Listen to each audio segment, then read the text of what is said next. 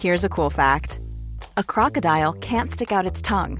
Another cool fact, you can get short-term health insurance for a month or just under a year in some states. United Healthcare short-term insurance plans are designed for people who are between jobs, coming off their parents' plan, or turning a side hustle into a full-time gig. Underwritten by Golden Rule Insurance Company, they offer flexible, budget-friendly coverage with access to a nationwide network of doctors and hospitals. Get more cool facts about United Healthcare short-term plans at U H one dot com. Since two thousand thirteen, Bombas has donated over one hundred million socks, underwear, and T-shirts to those facing homelessness. If we counted those on air, this ad would last over one thousand one hundred fifty-seven days. But if we counted the time it takes to make a donation possible, it would take just a few clicks. Because every time you make a purchase, Bombas donates an item to someone who needs it. Go to bombas.com slash ACAST and use code ACAST for twenty percent off your first purchase. That's bombas.com slash ACAST, code ACAST. There's a bounce. I've been holding in the end for about two minutes. Oh my. I thought you wanted to speak rather than cop.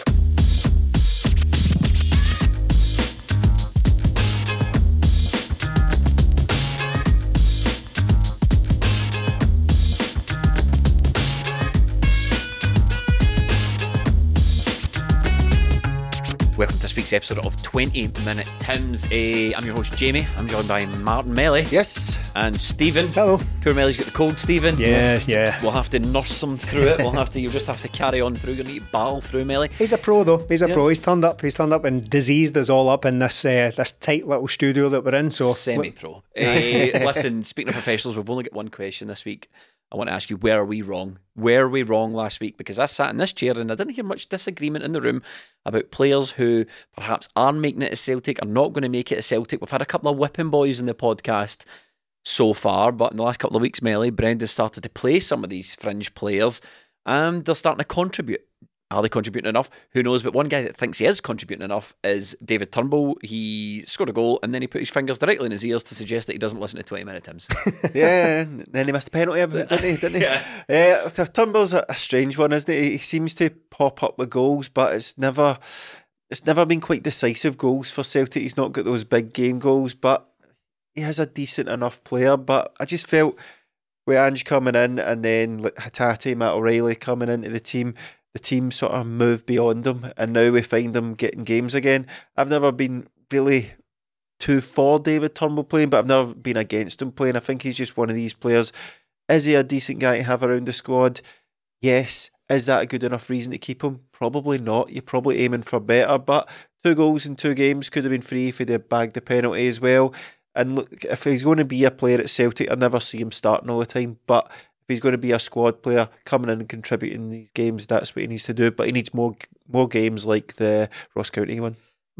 Does he have the right to stick his fingers in his ears though, David Turnbull? Because that is a, that's a message to fans and his critics, isn't it? And I don't imagine he's got that many critics within the club. I saw Joe Hart on social media praising him after the game and all that sort of stuff. So it is a message to the fans who sort of like to have a wee go at David Turnbull. But, it, you know, in my opinion, it might as well be a message to the consecutive Celtic managers that don't see fit to start him yeah, yeah. every single week. It's a, it's a y'all must have forgot gesture, mm. isn't it? It's quite, a, it's the official y'all must have forgot. I, I think the the gesture itself, I think people are maybe it's a bit too sensitive about these things. It's no, it's no ideal, but I was there. Uh, he, he misplaced a pass right in front of us, right? We were sitting in the halfway line. He passed it to, tried to pass it down the left, either Palmer or Taylor. I can't remember who it was. And it went straight to the pitch. And there were all sorts of groans and grumbles from the crowd, right? And people telling him he's pish and not good enough, right? And there's, so there's all that. Imagine getting that, you know, uh, imagine getting that at any other job you do. Just uh, some just like, strangers you know, berating Imagine you. we had someone in here. Imagine we had one of these people who gives us reviews and gives us YouTube oh, comments. They do that then, then. That's what social media's for. They get plenty of that. Yeah, but imagine they were sitting right here in between me and Melly, just je- just Jekyllin or every time heckling I, is the title. Jekyllin is? Every time I told a crap joke, boom. uh, so, so there was a bit of that for David Turnbull, and uh, a few minutes later, he, I mean, he was standing right there as well. There's no way he didn't hear it. And then a few minutes later, he rattled one in the top corner and then gave it a wee bit of the fingers in the ears. And everybody's, oh, you're a disgrace. How dare you? So I, I don't, I don't really have a problem with it. It's a, it's a little bit over the top for a guy who has just scored a goal, right? And I don't think. It's probably a theme that's going to come through this episode that we're doing is, I don't know if scoring a goal necessarily makes us unlearn everything we've ever previously thought about a certain player, especially if they've been there for years. This is David Turnbull's, what, fourth yeah. season, I think mm-hmm. it is. But that, having said that, he, I think he's a good player. I think David Turnbull's a very good player. He's got five goals already this season, which has kind of crept up on me. I was surprised by that. Could have had more, as you say, missed a penalty. But five goals at this stage of the season.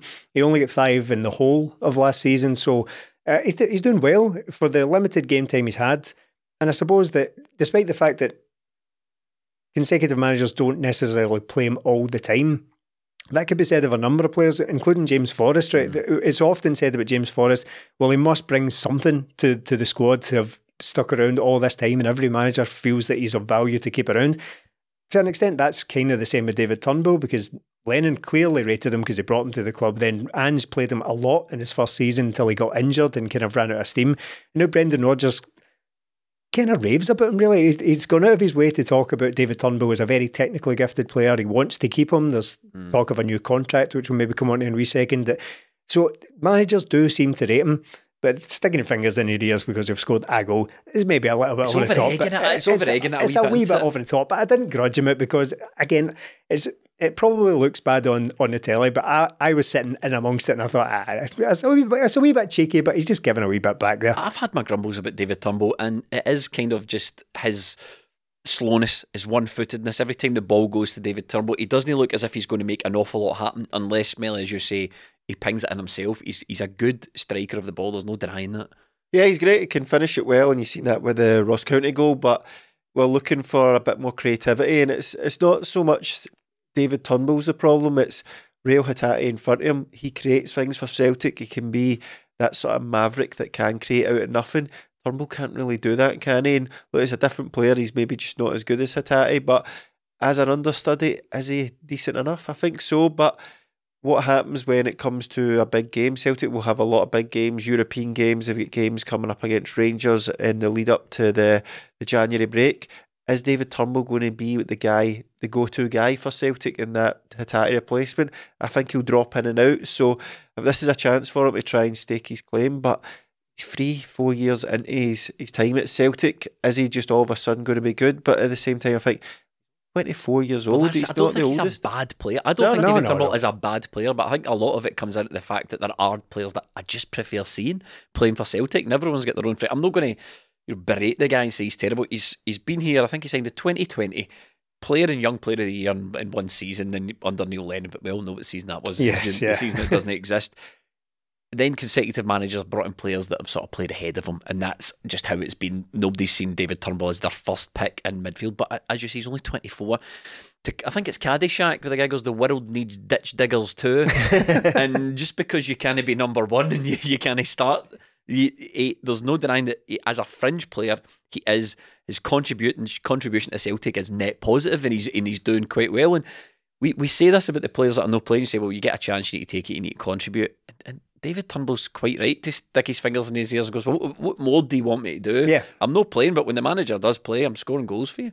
Yeah, and it's always been the way. It, it's always been something he's been capable of throughout his time at Celtic. He's always liable to pop up with a goal here and there. It, it, You've said it already, but he can strike a ball so, so well. It's obviously his his main thing. It's the main thing that's made him stand out and eventually got him to Celtic in the first place.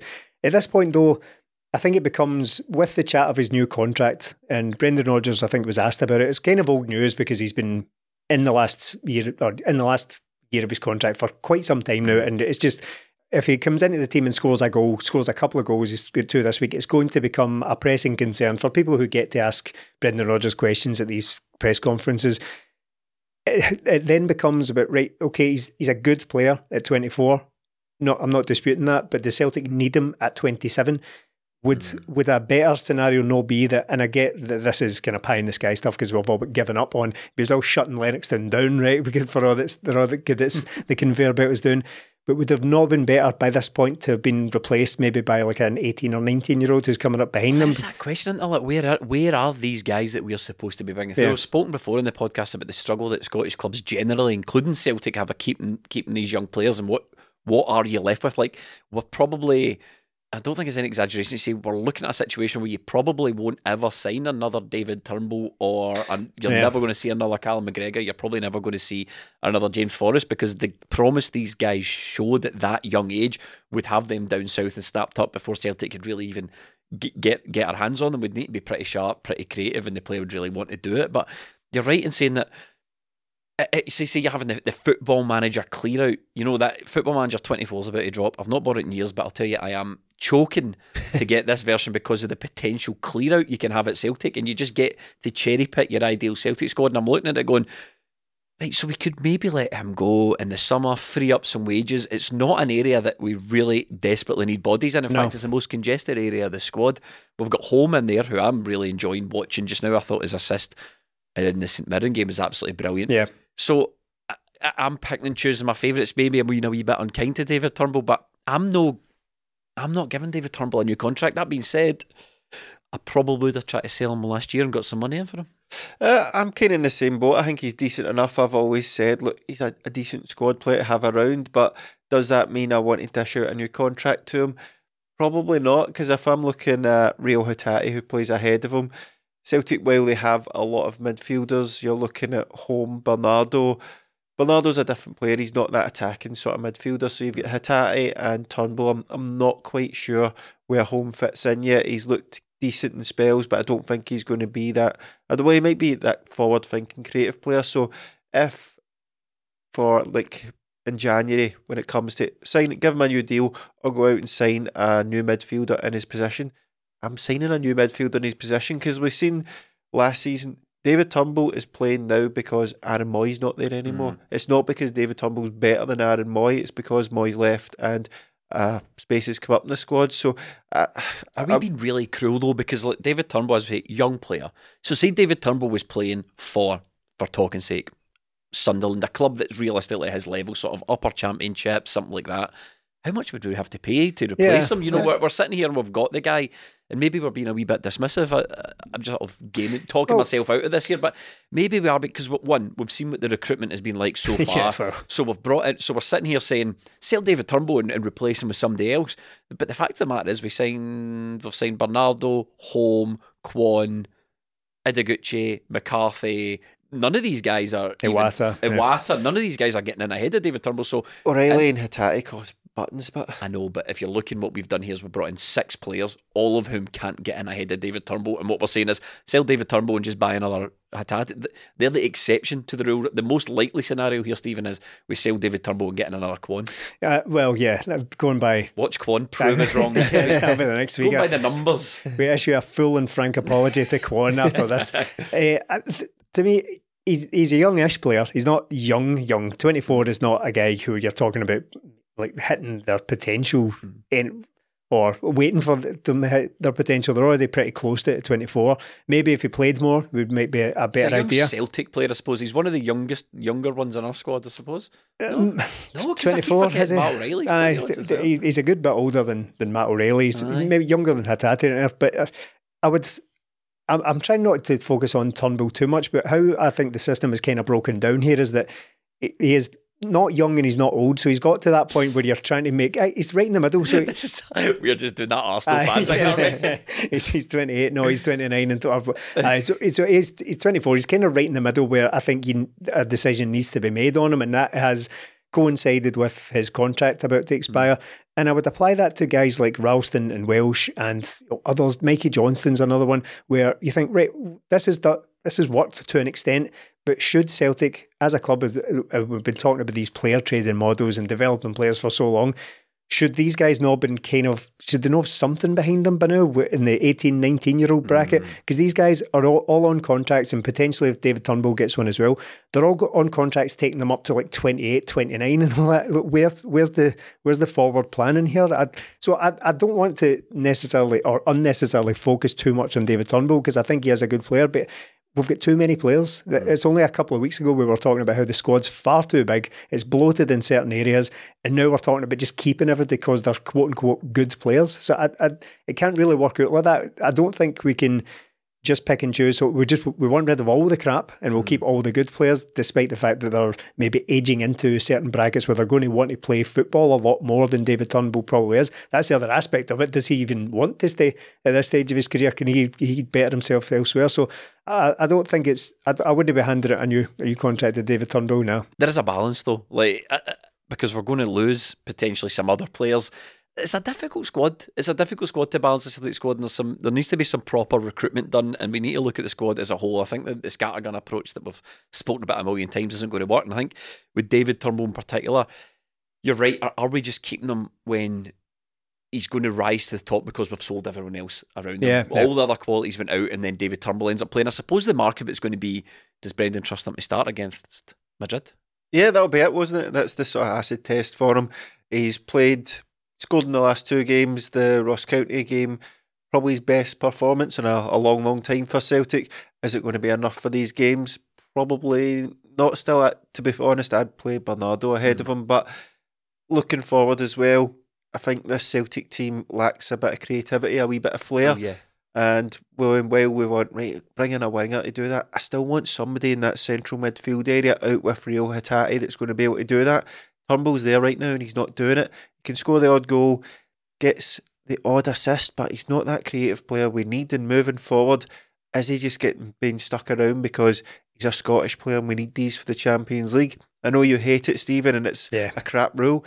End of the day, we need these players. Mm. We need these players to be able to register them. So is he an option that way? Is that enough? That's, for... but again, that's not enough for David. I, I don't imagine for a minute that's enough for David Turnbull. At no. twenty-four, he's a talented footballer. Hey, David, going to stick around because you, you fulfil a quota. That is, hey, that's a Celtic problem. David yeah. Turnbull would be well within his rights to say. There is a question of style though, isn't there? Because... Again, it comes to the, the the the sort of holistic view of the squad and the way Brendan Rodgers wants to play, and that lack of creativity and the trouble we're sort of finding, the, the change in style we've seen, maybe the trouble we're finding Kyogo's runs, which has been brought up in the last couple of games. Is, is, are you keeping him because he's a good player and you're you're frightened you're not going to get any better?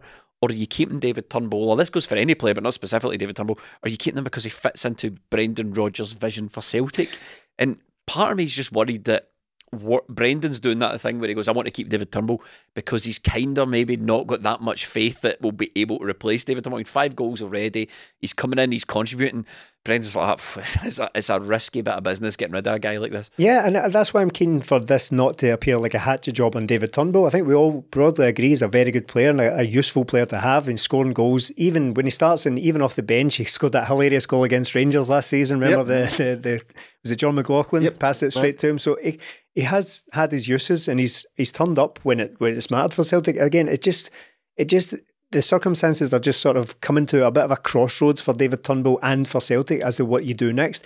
Another element of, to address what you were talking about there, Brendan Rodgers, he certainly seems to think so. He, Brendan Rodgers certainly th- seems to think he's worth having around because he, he it's, it's David Turnbull and Malky Mackay. He can't stop oh, he praising. Him. Doesn't he love Absolutely Malky loves Malky Mackay. We get it, Malky Mackay's your friend. I've, I've never seen, I've, he's doing that weird thing where you know, Pep Guardiola just weirdly focuses in on people that are kind of below him. Yeah. He, he, he just talks about them far mm. too much. I've never seen Brendan Rodgers kind of doing that with Malky Mackay. I've never seen him so avuncular about any other rival manager, and they're all hugging. They're, even when the game's going on, the camera was cutting to them, and they're all they're all yucking it up on the sideline. You know, like, relax, you're Brendan. At your, you're at your work, lads. The guy's got a reputation. You know what I mean? Keep your distance. Don't show me that group chat. Another element of it is that we talk about replacing them, right? And I've said that ideally I would like these players to get to like twenty-four, twenty-five. You make a decision, are they going to get better? If the answer is yes, give them a new contract by all means. If the answer is no, they've, they've kind of hit their ceiling and they're always going to be a sort of fringe player. David Turnbull's maybe more than slightly, there are tiers to being a fringe player. There are guys that barely play at all, and David Turnbull is one of the thirteen or fourteen players who do play quite often. So he, he is he is useful there, but I would prefer to for Celtic to be planning for the future, and it doesn't matter if it's youth development or bringing in signings, because they're doing that anyway. They're bringing in Holm, who's significantly younger than David Turnbull. You would like to think, well, he will eventually put, replace him. Remains to be seen. But we've also got the other, uh, that I jokingly uh, referred to earlier, the, the Lennoxtown thing. Are guys like Ben Summers, would we as well just letting him go to now then? If David Turnbull gets another contract, is he completely useless? And he's just a name I don't mean to focus on. I've only mm. seen bit, a little bits and pieces of him. He looks like a decent player. But if, if our Ben Summers and Rocco Vata, are they never going to be as good as David Turnbull and James Forrest currently are?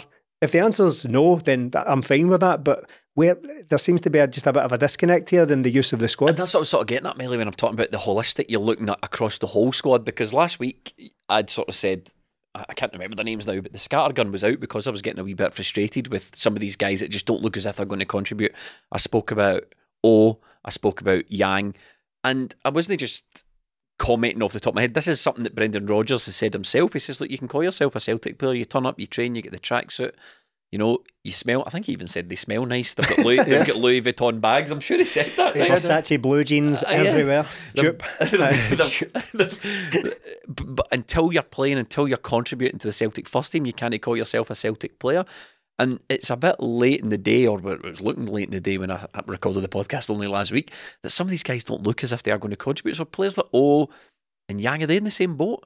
Yeah, I think Yang's a bit different. He's just in the door, but I still, I still, it's a Mirren game. He came on, he injected something yeah. that Celtic were really lacking. He looked good, uh, and then at the weekend he got the start. But again, he's a weird one because comes on against St Mirren, looks looks good, makes tries to make things happen, mm. but ultimately didn't make anything happen. Started at the weekend, tried to do his stuff, but ultimately again looks good in flashes. But I can't really remember him creating too much. And then Luis Palma comes on and gets a goal and an assist mm. in a like twenty minute cameo. That's the difference. Yang looks good, Palma does good. Mm. And it, look, with Yang, it might come, he is still young. With O, I think look, he's going to be a decent player. I think he's never going to be that guy that starts.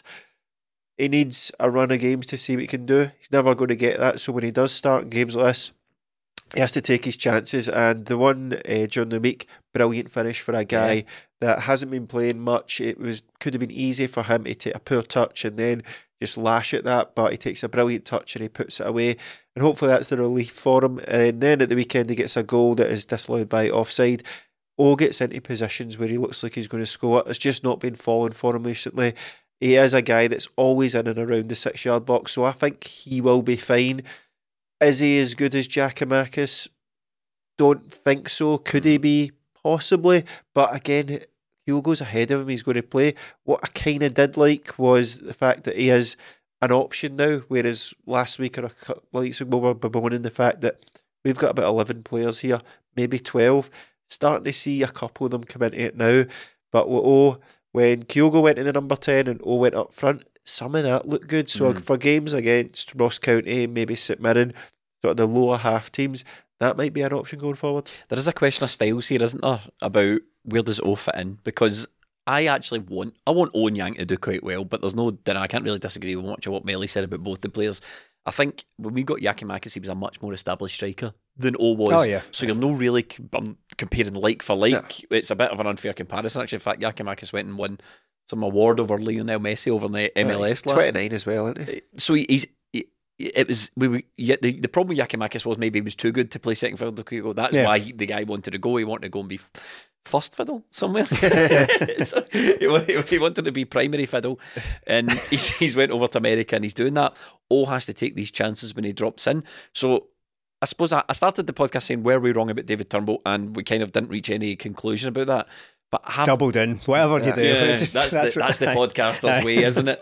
You say something, you get hassle for it, and you have to double down to get hassle for Even it. Even if we kind of lull people into a false sense of security by saying, oh, they might be about to admit they're wrong, forget it, forget it, never, ever. Do you think I'm wrong? Do you think we, because it's collective responsibility here, it's like the cabinet, do you think we are wrong about, oh, to say that he's maybe struggling, he's maybe not going to be a Celtic player, Yang?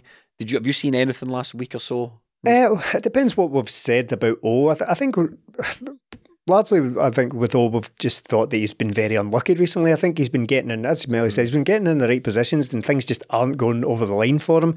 What I called for, I think a couple of weeks ago or the, the week before, I can't remember, where I said that the problem with the squad is that I can't see anyone coming in. We've got a very big and messy squad. And the squad, to an extent, even watching the last two games, it's still very difficult to get a handle on because it's quite transient. Players just come and go. Mikey Johnston comes off yeah. the bench and then is nowhere to be seen again. So it's it's all quite strange. But what I called for a couple of weeks ago was for some of these guys to just not only be efficient in their support, their backup for the first eleven, as it were, because that is kind of emerging as a first eleven, as you know, whether it's a good thing or a bad thing, where a first eleven kind of has emerged recently, be a support to that, but not only that, can you start the odd game and not look completely out of place? And that's what O's done. In the mm. last couple of weeks, he came off the bench and scored against St Mirren, and then he started and was very unlucky not to come away with at least a couple of goals in that game. So I think he has answered that question I asked of him. Whether we're wrong about him, I don't, I don't think so. What I, what I just said was that look, this is what I want to see. Kyogo can't start every single game, especially in the build-up to massive Champions League games and all that. It's not a healthy position for any squad to be in where you can't rely on anyone yeah. off the bench or anyone to it, it, it's changed days. It, it's no longer the nineties where you just play you just pick eleven players and just stick with it all season.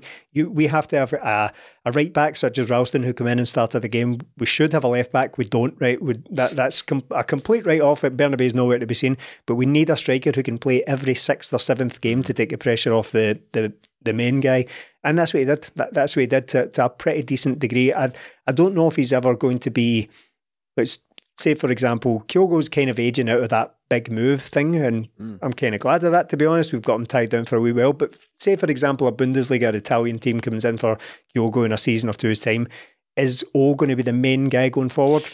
That that see. remains to be seen. We we will we might never see. I was going to say we will see. We might not find that out, but I'm more confident in him in the last few games than I have been previously, because there been spells this season where he just looked as if he was never going to score. As I mean, if nothing. We're learning all the time. Yeah. We're learning every time we see these guys. It gives us an opportunity and it gives us a chance to decide whether we're yeah. wrong, and we've just decided that probably mostly not. mostly not. It's it's not just that. It's the I don't know. If Brendan Rodgers knows yet either, does he? Because yeah. he's brought he brought on Mikey Johnston and James Forrest against Hibs, and Yang was left on the bench, and then Mikey Johnston's not seen. He brought on James Forrest ahead of O against Atletico Madrid and played James Forrest up front, so he's still all over the place with his selections as well. Lagabiel can't nowhere to be seen. Hmm. Phillips comes in and out, so the squad is all over the place. It's a, I think there is a bit of lack of consistency. I think Brendan Rodgers is still trying to... I feel like Brendan Rodgers has a lot of control over these games, but it's we're not entirely convincing. We're not hugely convincing in these games. We're we're winning, we're drawing, we're ticking the fixtures by, and it all looks very controlled. And to me, what I'm getting from Celtic just now is part of the way there. We're part of the way there, and he probably wants one or two windows to do some adjustment to the squad and get some players in so he can reach peak Celtic. And that and that's fine. I think we can all agree the transfer window's an absolute write-off, and you're chopping and changing the squad. As you've said, these players are coming in to contribute to various degrees of success. Yeah. And it has been put to us. I can only really go on what people communicate to us during the week. They send us comments on, on YouTube and, and send us in emails about, you know, if, is Brendan Rodgers picking these teams? Is he putting out these... Oh, I thought you were going to reference that email the guy sent us asking us to resolve the Israel-Palestine. Oh, yeah, yeah, we're we're on it, we're on it, don't worry about that. Yeah, we'll, Thanks, mate. Yeah, best minds are on it. Um, but we've got we've got our hands full with this podcast at the moment. But, oh yeah, so people come to us and, and say things like, do you think Brendan Rodgers might be sending a message? See, with these slightly underwhelming starting lineups, do you think he's sending a message to the board? I'm like, well, I can't really refute that because mm. I don't know, but I, I would find it difficult to believe that, because what we need to remember as fans, we only see what goes on on the pitch and we get the odd, you know, snippet of news, headlines and all that, but these people work together. Like, Brendan Rodgers is liaising with the board on an absolutely daily basis. There's no need for him to be throwing out weird lineups just to say, hey, he's not af- this. He's also not afraid to just come out and say it. He oh, said yeah, a couple of, of weeks ago, yeah. the squad's massive, it's too big. Yeah, he yeah. said it, and I think part of the problem and part of the reason we're seeing like Mikey Johnston drop in, then you don't see him again, then Larga, I think that's just an effort to keep the players happy. I think that's just an effort to get minutes into guys that look as if they can, all right, he can probably contribute a bit. There are a few mysteries, and I think there's a few non I mean, Lagabiel to me is a bit of a mystery, right? Yeah. Bernabeu's not a mystery. No, I mean, no, we don't over. know exactly what happened, but we know the guy's he's he's nowhere to be seen, and he'll probably end up leaving the club.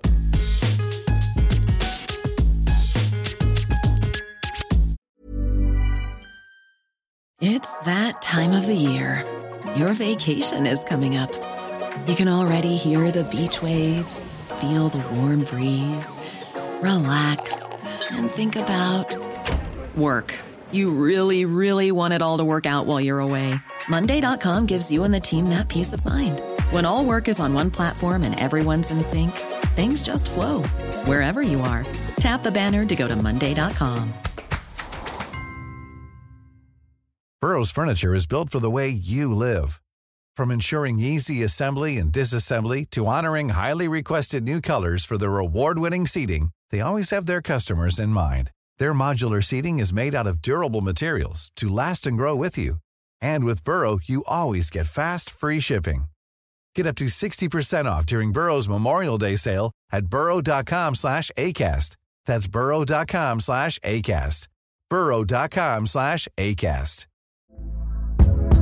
Hey there, it's Michelle Norris. I'm host of a podcast called Your Mama's Kitchen. When I travel, I'm usually looking for a way to find a taste of home when I'm not at home. And one of the things I love to do when I am at home is entertain. And Airbnb allows me to do that. When I was in California recently, I rented a house that had a great kitchen. And when we were sitting around the table, we're all thinking, we're in someone else's house. Someone could be in all of our homes as well.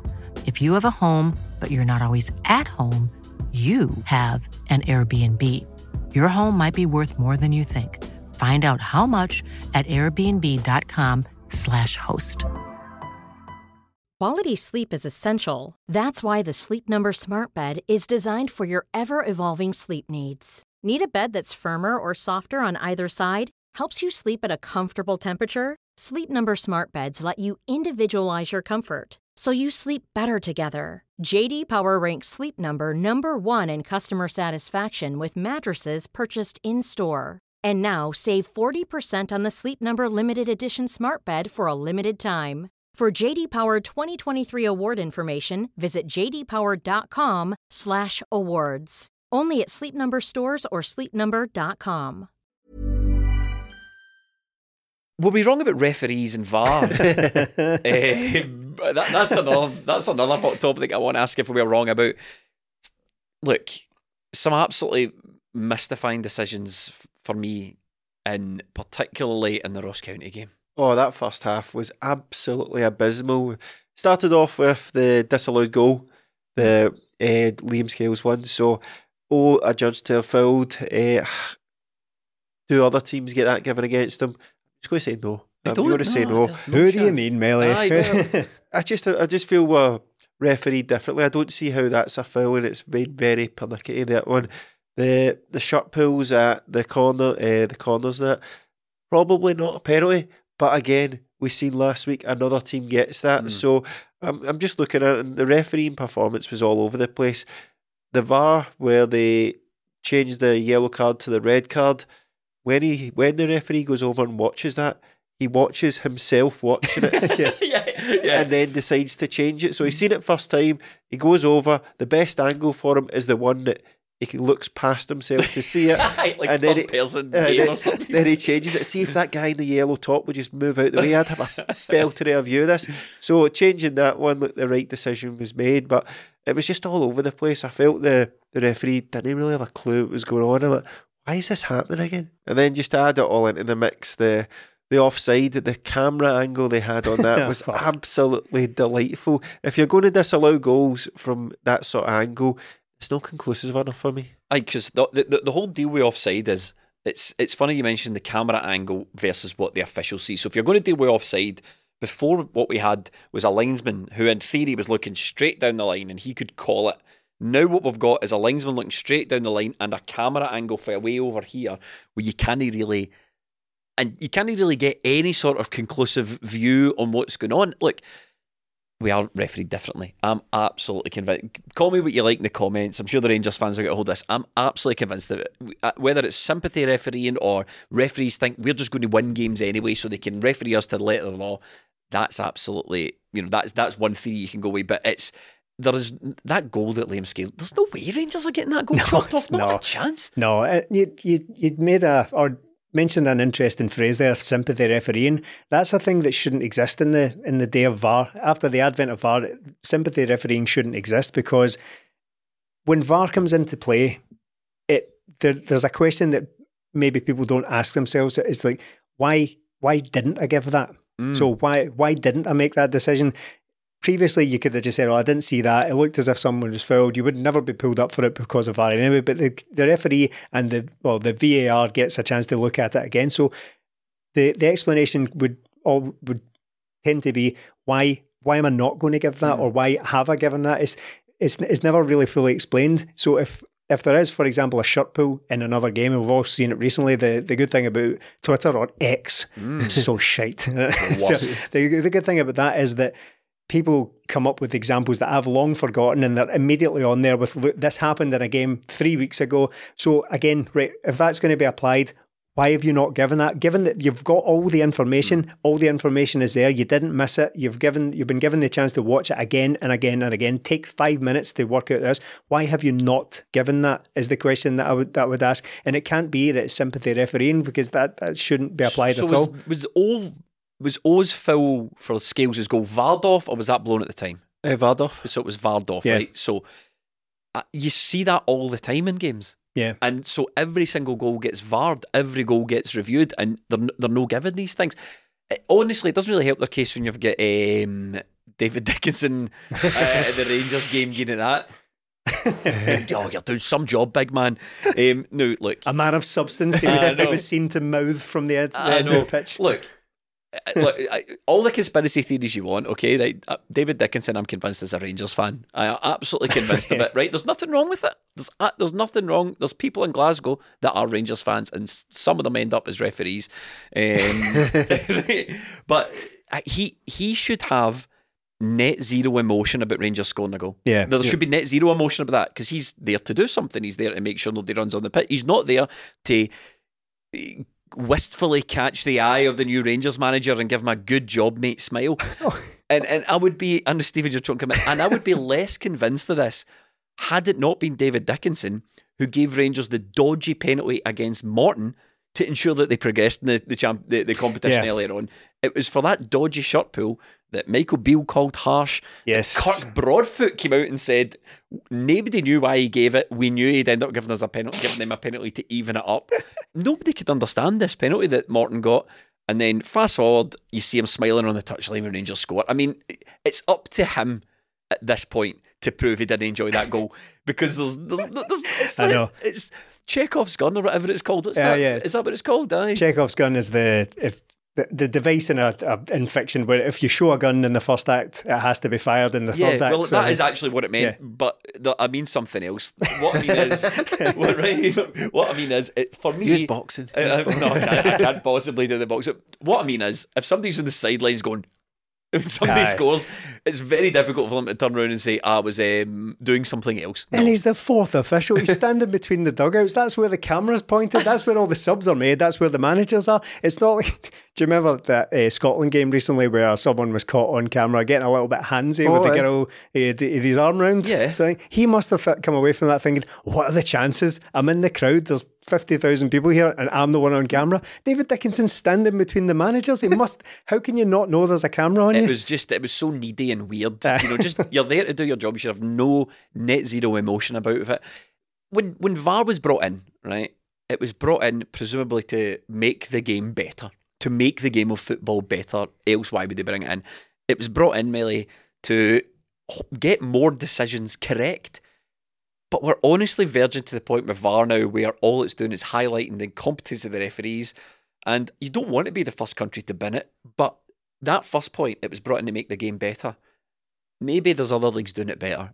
Maybe they're doing it better in England. It certainly doesn't seem like anyone's enjoying V A R, but I don't think for me that there's any doubt now that V A R in Scotland has completely failed when it comes to that first bit, making the game better. It's um sometimes the decisions are a mystery. The arbitrary nature of when and how it's applied is completely bizarre to me. And then third and finally, and probably most importantly, see when you're in the stand sometime and they don't tell you what it's for and they don't show you the graphic, you're the people in the stadium, you're subject to this as well, and you're not getting things put on the screen that you should be seeing, you've got no idea. It's just not working. I'm not sure, mate. I think the if we look at the past two games for Celtic, Celtic got a penalty that they wouldn't have got. John Beaton didn't give it uh, mm. against St Mirren. He completely missed the fact that Gogic blocked the ball with his hand, and the referee, whilst looking at a guy nearly break somebody's leg, didn't give it either. So those Celtic reached the right decisions for them. Mm. Uh, so I think it should be more often that it'll get the right decisions. It's no highlighting that it's no making football worse. It's highlighting how bad the referees are in this country, time and time again. Mm. They are so bad. They're getting so much wrong. I watched. But they're still giving stuff like Burnaby's handball. Yeah, oh, earlier yeah, on the yeah. season, David Dickinson. Uh, uh, that was the was that him? Uh-huh. He also missed that chest high tackle on uh, Giakoumakis in oh. the same game. Oh, he's got a good rap sheet, isn't he? I know. So I think the with V A R it is brought in to try and get to the right decision, but the wrong decision is made on the pitch so many mm. times that it's the referees that are getting shown up. I think they're very, very poor.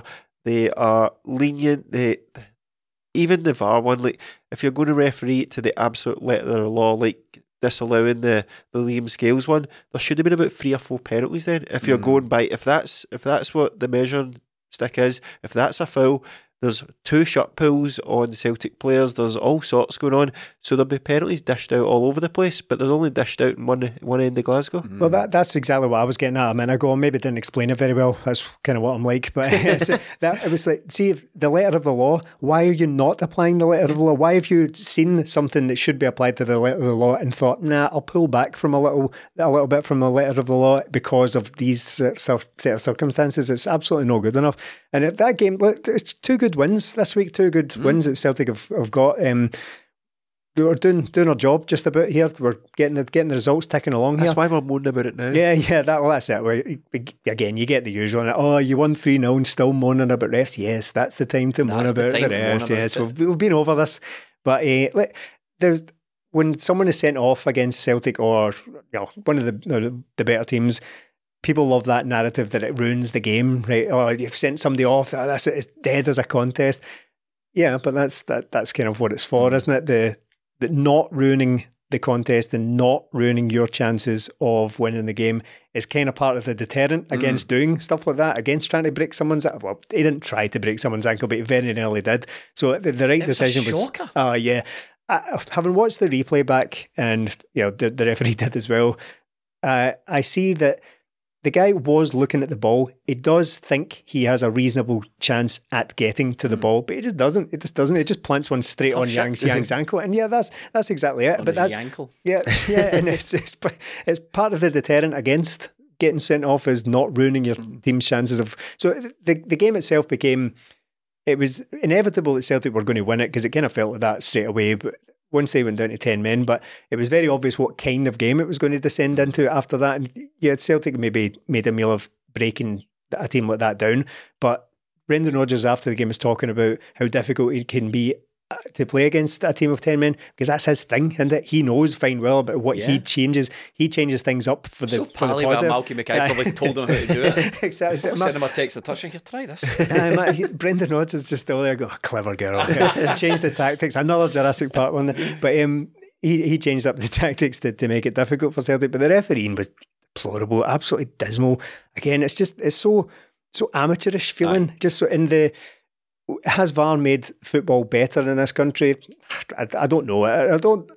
The thing it's supposed to it's supposed to remove controversy, isn't it? But it evidently hasn't done that because no. here we are talking about all the contentious decisions. So it hasn't done that. But what I would say is that Scotland have and always were lined up to have an absolutely half-arsed version oh, of it, and we yeah. saw that with the ridiculous camera angle we got on that offside.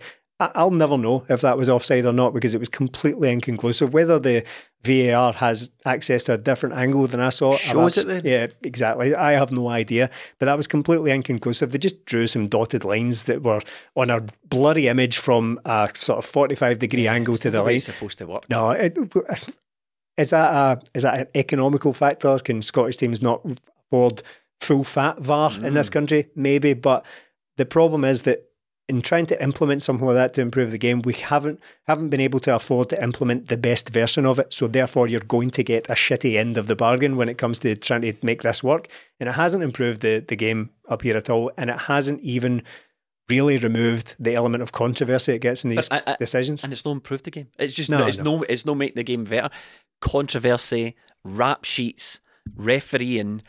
Obviously, there's a lot of controversy about the Green Brigade not being invited to games, and as usual with these sorts of things, everyone immediately must race to their posts and take up two very staunch, well, not staunch, maybe that's not the word you want to use, but very hard angles on it. And, you know, I'll be honest, I'm really struggling with this a wee bit. I don't, there's so much of this I don't understand. I don't, so Celtic, in a, a rare thing, because the problem with Celtic is their communication's always honking, they issued a rap sheet of things that the, the Green Brigade did, did wrong, and off the back of that, cancelled a lot of people's season tickets. Uh, practically the whole Green Brigade section have had their season tickets paused. First of all, they weren't allowed to away games, then they had their home season tickets paused, so, paused, so that's, that's missing that bit. It, it, the timing of that was odd. Celtic yes. said it was nothing to do with the Palestine demonstration, and I would like to think it wasn't. The, the timing was odd, and the, the way that it sort of ramped up really quickly. First it was the away tickets, and then it was almost no tickets. Like, you're not allowed your, your tickets in at all. And there's rumours for people well better connected than us that say this is the end of the Green Brigade. I, I, for me, I don't understand why. The Green Brigade perspective is this is... Well, it's difficult to say what the Green Brigade perspective is, because they did say that they would communicate through their official channels. They put out a statement more or less denying it. They went on another Celtic podcast um, and they spoke a bit about it, but they didn't go into too much detail about it. But fair play to the guy for the Green Brigade. He was willing to go into the, the rap sheet. My personal position is I don't know how individual things happen at football games. You gather up a whole bunch of season tickets and say you're all to blame for what is maybe numerous, but individuals at a game. I don't know how you do that. You just gather up all these people and ban them. The Green Brigade say Celtic have banned them because of the Palestine display. That's a heavy charge, and I think you need to prove that. But at the same time, the timing makes it quite difficult to disagree with. Yeah, yeah. I don't understand why they can't sort it out, though. I don't understand what is so wrong with... Because we all like the Green Brigade. We like the the fan culture of it. We like the banners. We like the displays. We like the pyro. We like what they bring to the game. We like the atmosphere. We we like all that stuff the Green Brigade does. Nobody's a saint at the football. We've, we're all sitting here, we've done things we shouldn't do at the football, that is sneaking in, drinking, oh, all whoa, that sort oh, of hey, hey, that's hey. It. Sneaking in, drinking, all that sort of stuff. Stephen smoking in the, in the smoking in the toilets, right? So we're not sitting here like pious. We know what, go, we've been going to the football for a long time, and we know what happens at the football and all that sort of stuff. Doodling on the walls, Aye, all that kind and, of stuff. And, and, and everybody misbehaves at the football from time to time, so we know what that's like. I'm just of the position, personally, now, we don't speak for anybody else in this podcast, I don't understand why it's got to this point. It seems... It seems like there's a big part of the story for me missing, either for Celtic side or the other side, and they need to get together and they need to try and sort it out, because I think most of the Celtic fans enjoy what the Green Brigade do in the stadium and all that. This rap sheet, if it's true, if it's not true, and I'm only going on what I heard on this other podcast, the guy for the Green Brigade said he never denied all of it. He said he would be happy to talk about it. So there's obviously elements of that which may or may not be true. The Hibernian thing was a mystery to me, why that was included. Green Brigade weren't at Hibs, and Melly, you were at Hibs, and it's a disaster every time. Everyone goes yep. to Easter Road, so to try and pin that one on the Green Brigade kind of doesn't make any sense to me. But why they can't get the two sides together and get it sorted out and say, does the good have to come with the bad? Can't we have this and not that? And if it's for the Palestine thing, and there's people... at Celtic who, and this is my own feelings, no speaking for anyone else, but if you're a director at Celtic, or you're on the board, or you're high up at Celtic, and you have an issue in, uh, with the Celtic fans supporting the Palestinian cause at Celtic Park, then you need to resign, because that's what Celtic Park's for. That's where Celtic Park fans come from. That's what we believe in. With, and there's a there's a support there that's never going to go away. So if you don't like seeing that at Celtic Park, You, you maybe need to resign your position as a, as a board member, because you don't really get, as a board member at Celtic, to dictate to the fans no. what they do and don't do as far as support for Palestine goes. That's just a moral position that you have to take. So I would hate to think, and everybody knows Celtic phoned up fan media and put says this is what's going to happen. Everybody probably got the phone call, and we, we put out tweets. And in that phone call, Celtic said this is categorically nothing to do with Palestine. But at the same time, Stephen, the timing kind of makes you makes you, you really, really question that. And you don't want to come on and call him a liar. I'm not calling the Green Brigade a liar. I'm not calling Celtic a liar, but just it's not making sense. No, things are not matching up for me a wee bit. Nah, well, and the trouble is we're only really getting statements from each side. Aye. There's no communication between the two that we are being made aware of. And all that's happening really, just boiling it down to its base elements here, is Celtic are saying it's for this, the Green Brigade are saying no it isn't, it's for this, yes. Celtic are saying no it is actually for this thing, and they're saying no forget about all that, it's for this one thing, it's, yeah. it's the Palestine thing. So I, I don't know where to find the, the, the true story in amongst all that, because I, I kind of feel like both sides are somewhat sugarcoating their own part in they it. Right? Again, I, I'm only going by... by What I've, what I can, I've, I've got no insight into this other than just reading statements mm-hmm. from each side, and I'm just like, well, is this true? Are, are you completely disagreeing on what this is even about? So you, even what the crux uh, of the, the issue is, because I can hear, I'll hear people in the comments saying, "Aye, were you saying this to Celtic on the phone?" Yes, yeah, categorically, one hundred percent. When Celtic, someone from the Celtic press office phoned around newspapers and phoned around fan media. I, I, I said to the person on the phone, I says, look, I, I'm finding this difficult to believe. I, yeah. I, and, and I categorically can say that. And on that slightly misunderstood element of things, like we, we don't have a relationship with, with Celtic that goes beyond them sending us press releases. No. They, they they invite us to the odd press thing, and if they've got something to promote, that's when they'll get in touch with us. We don't have a dialogue. We're on with the same a, boat. Yeah, everybody does a Celtic podcast. We don't have a dialogue. Boat, really. we, we don't have any ins to the, the Celtic boardroom, so I just want to clear that kind of thing up. Because not important enough. No, no, no, absolutely not. Yeah, anything we've even we've even asked for in the past about how, right, can you send us better audio through from this press conference, because no. we kind of use that blanked, right? Yeah. So that that's the kind of the, the nature of the, the relationship there. But the thing is, if it really is just about individual fans being banned for perceived bad behaviour by the club, right, I kind of need to take them in face value at that. It's not really any of my business. Um, I, I don't... It's often levelled at both the Green Brigade and fan media that you don't speak for this, you don't have mm. to, do, we don't, you know, stick to the football, all that sort of stuff. So I don't know why M D would care about my opinion on the, the matters such as these either. I, I just want to, I just prefer to see some sort of resolution one way or the other, and for more information, well, for some proper information to come out about it that isn't just, it's it's about Palestine, not isn't it's definitely about Palestine, no, we'll forget it then, because if if the two sides can't even agree upon which What what the offence is, Aye. then that's that's a major problem, and fans that are, you know, casual observers to this are left completely in the dark and completely in limbo about. They say they say it's about one thing, and the club say it's about I just something find it completely really, different. It's really hard to trust one hundred percent what is coming out of the club. I just oh, yeah. I find it really really difficult to just take all that on face value, Mel, and go they're absolutely correct, because there's just so much sort of. You always get the feeling there's like an ulterior thing at play, you know, and the times of this kind of didn't really add up, and you get the feeling that, okay, they're saying this front and foremost, but actually what they're doing is they're working towards another plan. But it always comes back to me, well, why would they, well, why would they want rid of the Green Brigade? Why would they work towards that? I kind of don't get it. So I think maybe if there are issues with behaviour within the Green Brigade section, the Green Brigade need to take that on board themselves and do a bit better self-policing. I think there needs to be that. I still don't get this sort of, I don't know what else to call it, but it is a, a pretty loaded phrase at the moment, and I don't want to draw parallels between the Green Brigade and the board and something else, you know, the greater conflicts that are happening in the world. I don't want to do that, but I don't know what else to call it, but this collective punishment. Hey, this wee guy uh, did something at, at, at, at Fir Park, you're all banned. I, that kind of doesn't sit right, because I don't think it would happen in any other section. If we were sitting down and all of us three or you two sit together at Celtic, if yous went, I don't know, you turned up to a game pissed, wrecked, Stuart threw you out, Stephen got his usual mouthy self and said, I'll stick you in a headlock, mate, right? Or whatever Stephen says to people when he's about to battle them.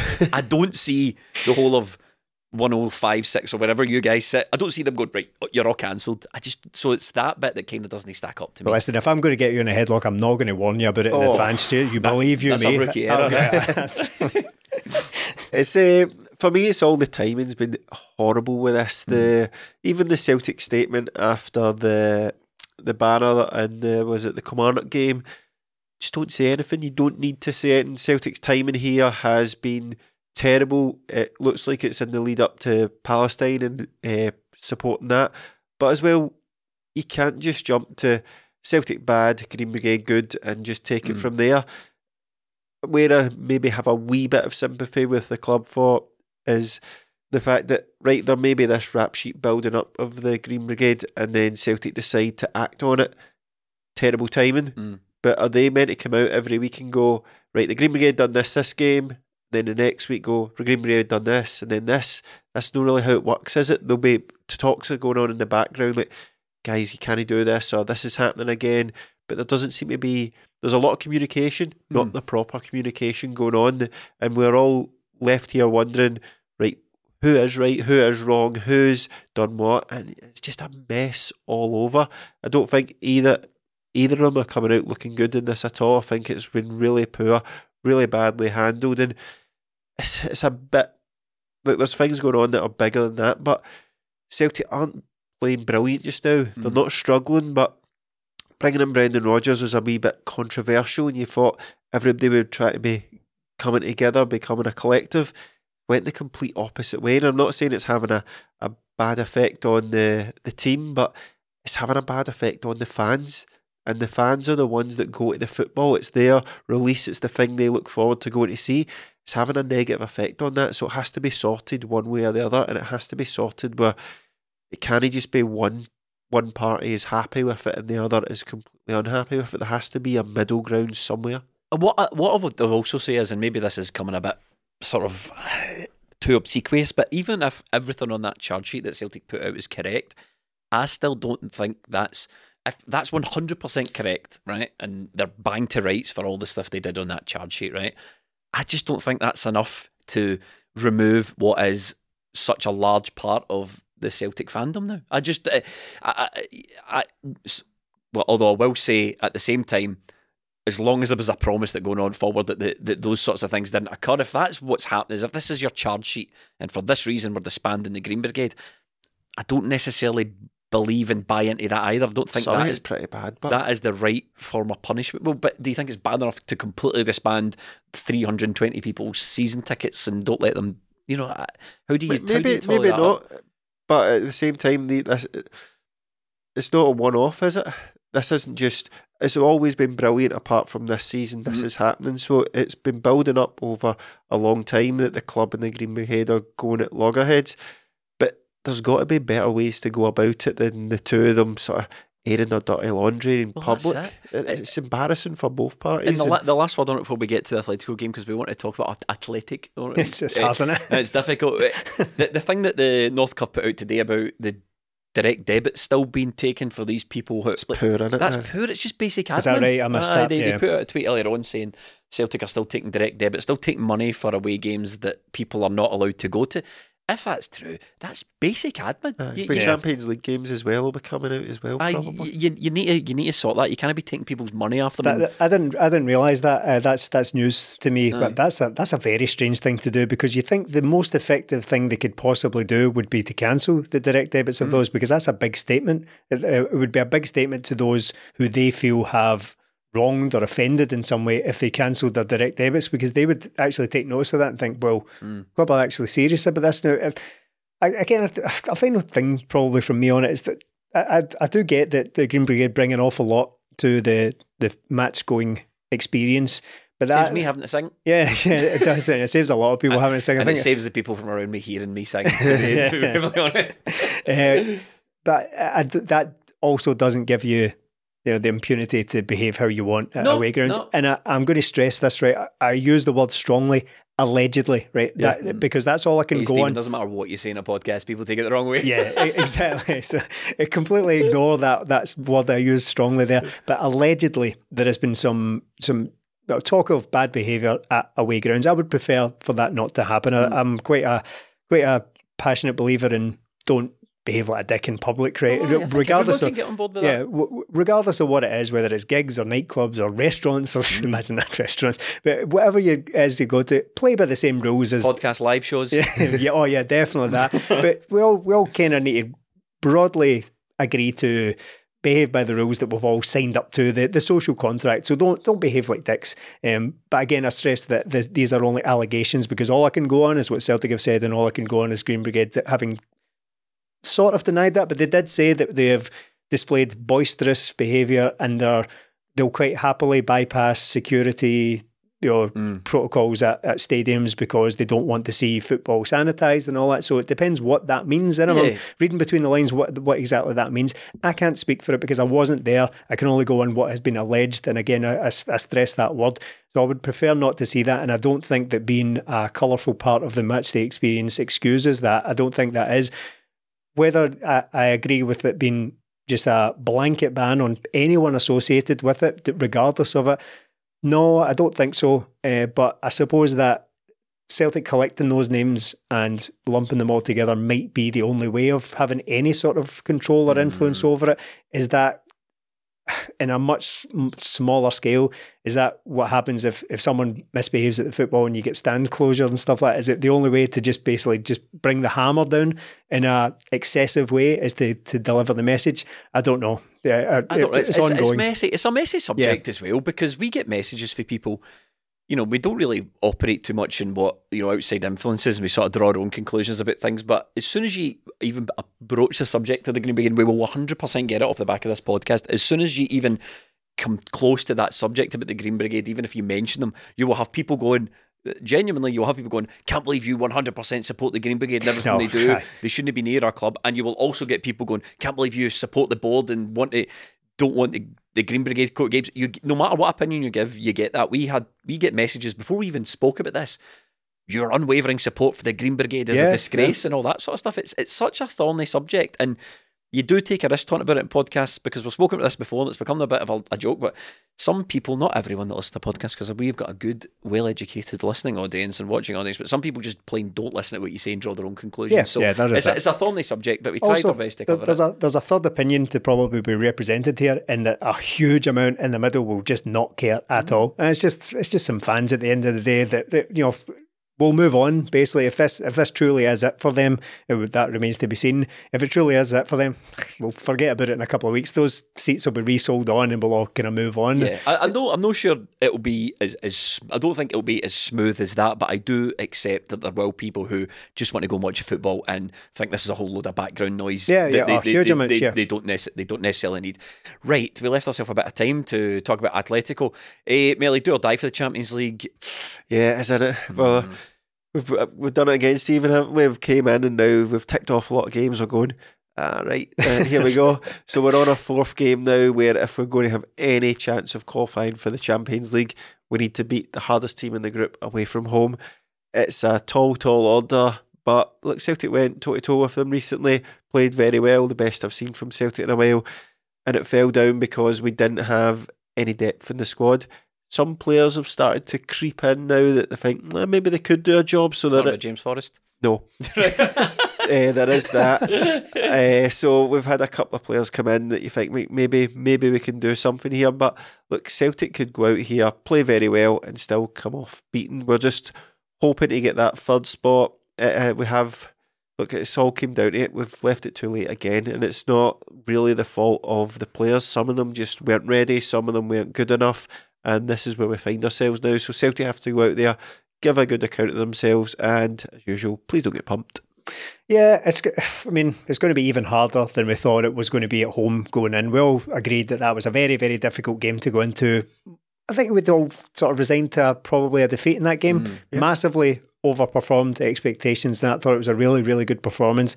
As, as much as you can celebrate a draw, I think in context it was actually a, a brilliant performance, yeah. really. One of the best in years. I think we said that last week. It was the best Champions League performance in several years.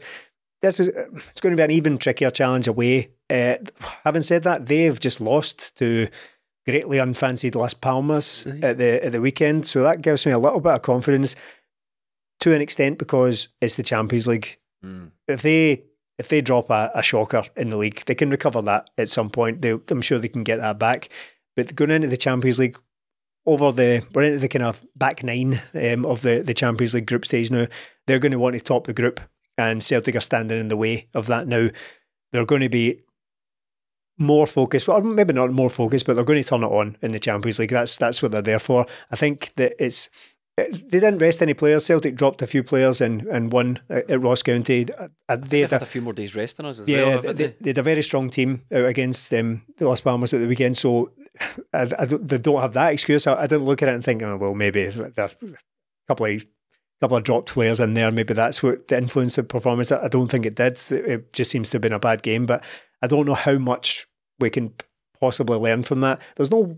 No getting away from it though. If we had dropped points going into the game, we would treat it as a, a dent for the confidence though. Mm. We, so there's no reason to to think that Atletico will be unfazed by having dropped unexpected points. It's bound to have had some sort of effect. Whether that's enough of effect to drop points at home to Celtic in the Champions League, I, I, I don't really know. Very, very hard, but you know, this is what we're here for. We're, yeah. Yeah. Celtic aren't here. I mean, as, as defeated as, as it, defeatist as it sounds, we're not in the Champions League to win it. That's never going to happen. All we can hope for is to give, as you said, a good account of ourselves, put in good performances, memorable performances that we're hopefully talking about in years to come. Remember that time we went toe-to-toe with Atletico Madrid and took a point off them or or even beat them in their own stadium. This is what we're here for. So I don't think we should we should be phased by it either. Hatate missing is a blow. That, mm. That's We're going to be missing him for the rest of the, the group. So that's that's definitely a blow. I don't know if anyone has really... emerged as the nailed-on starter for that. Could be Bernardo, could be David Turnbull, could be Holm, mm. could be Kwon, could be the one that, that we mentioned oh, earlier. Aye. This could be the moment that leave we... Leave it at the squad. Oh, no, it is. But that, I thought that could be the moment we teed up earlier, the, the, where he made us eat our words. But it could be any one of those. I wouldn't be surprised to see any one of those names apart from Kwon on the on the team sheet. So the rest of the team picks itself, basically. I think in the midfield is is where the surprises are going to be, but there's no getting away from it. Hatate losing him is a blow. I said after the home game that maybe it wasn't necessarily the worst thing in the world that he was injured quite early on. Now, I don't I mean, it's bad for him because he injured, but Bernardo gave us a little bit more, a little bit more of sort of possession-based, you know, ball retention mm. in there. He's a wee bit more, wee bit more of a steady Eddie than Hatate is. But the the bad side of that is that he's nowhere near the same level of creative spark that Hatate brings. So uh, it's it, a very, very hard game. Missing one of our best players, it's always going to be a tough ask. I would just like to apologise on behalf of Stephen. Earlier on, he said hey, we're into the back nine. I just want everyone to know that none of us play golf. no, no, um, absolutely not. Um, There's a few things going our way, Melly. Now, the last time we won an away game in the Champions League was when? Brendan Rodgers was the manager anyway, wasn't he? Yeah, yeah Anderlecht. Anderlecht. Um, we're coming up on the anniversaries, depending on when you watch and listen to this, of... Uh, no, the anniversary never changes, actually. that, I don't know why. That doesn't make any sense. Of beating Barcelona and Lazio. There's a couple of things going for Celtic. Um, the Atletico performance first time around... As Stephen's already said, as we said at the time, best performance of the season, probably.